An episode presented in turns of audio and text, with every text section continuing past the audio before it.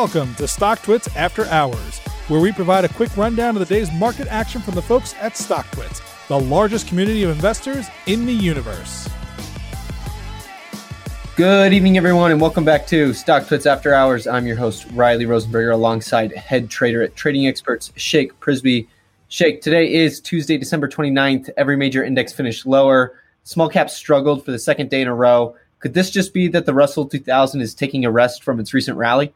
Yeah, you know, another quiet day out there as we expect to see the rest of the year. The small caps were relatively weak today, but they're up 30% since the beginning of November. So this could just be some end of the year profit taking. We're not expecting any major fireworks into the end of the year until we get past the Georgia runoff, really, which is January 5th. After easily passing in the House, the updated COVID relief bill with $2,000 direct checks was blocked by Mitch McConnell in the Senate. Do you think we'll continue to hear more about an additional stimulus? This first round of stimulus is definitely just the beginning, and we expect the Biden administration to act quickly following the inauguration. As for this round, though, Americans are stuck with the $600 direct checks in a widely expected move by Mitch McConnell to block the addition to this bill. McConnell claims he blocked this addition as he says this, along with concerns about Section 230, are at the top of their list to begin 2021. Section 230 was related to regulating online speech as well as social media companies' liabilities from speech on their platforms. So who knows if McConnell's serious here or he's just kicking the can down the road, which is the more likely scenario. But we're definitely expecting the Biden administration to act quickly after he's inaugurated regarding more stimulus.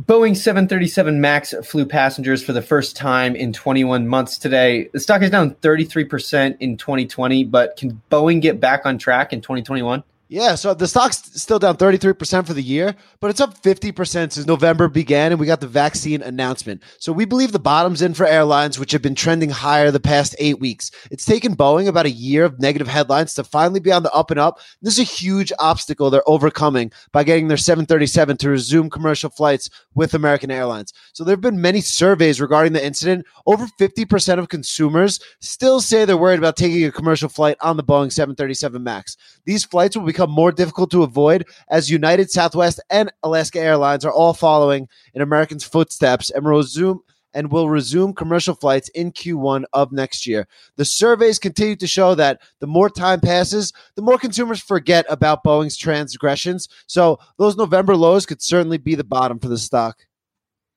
Intel rallied after activist hedge fund Third Point Capital suggested the company consider strategic alternatives.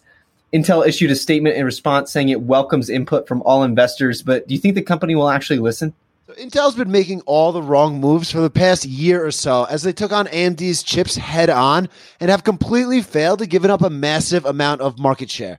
We've only seen their earnings the past two quarters cascade into uglier and uglier levels, so this is a big positive for the stock. Clearly, the company needs some sort of catalyst to have things trending higher once again because they're leaps and bounds from that territory right now.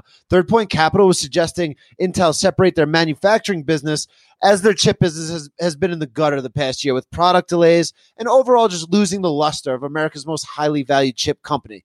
The idea would be to split the company between their manufacturing and design segments. The stock clearly liked the news as it caused the biggest bounce the stock had seen in months. It's funny, Dan Loeb and Third Point get their suggestions taken very seriously. If you remember back on October 7th, we were talking about Loeb calling on Disney to suspend their dividend to focus on Disney Plus content, which also sent the stock soaring. So we'll continue to watch if this causes any actual changes for Intel because they certainly can use all the help they can get.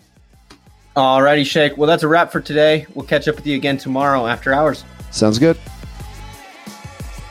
You've been listening to Stock StockTwits After Hours. To learn more and subscribe today, visit StockTwits.com. All opinions expressed by the host and podcast guests are solely their own opinions and do not reflect the opinions of StockTwits or their affiliates. This podcast is for informational purposes only and is not intended as a recommendation to buy or sell any security. The podcast is also not a research report and is not intended for the basis of any investment decision. Guests may maintain positions in securities discussed in this podcast.